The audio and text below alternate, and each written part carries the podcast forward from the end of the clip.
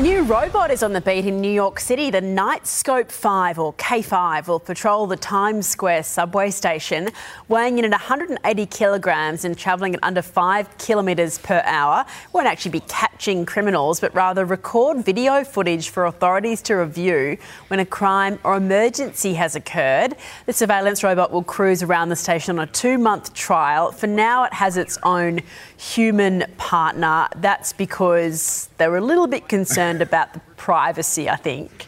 So Right. they've just paired it with a friendly human So to put who- everyone at ease that there's a robot on the loose in New York. Who's the boss, the human or the robot?